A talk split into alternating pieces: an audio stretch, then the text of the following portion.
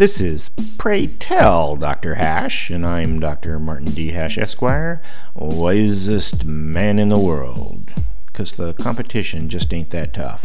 And these are things I wish someone had told me. Today's topic wealth redistribution.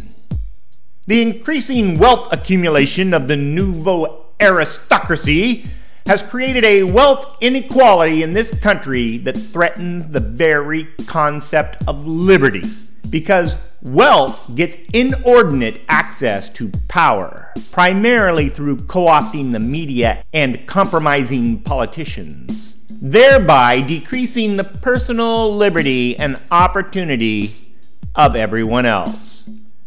And this will only get worse as the autocracy consolidates over generations and a de facto class system emerges, as it is doing now. The wealthiest 1% of the U.S. population own 40% of the nation's wealth. And the bottom 80% of the population only owns 7%.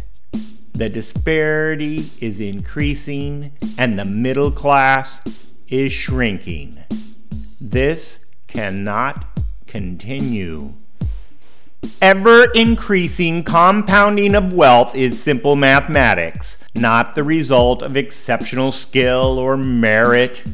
Anyone who has ever played the game Monopoly knows that eventually one player owns everything while everyone else gradually diminishes to bankruptcy.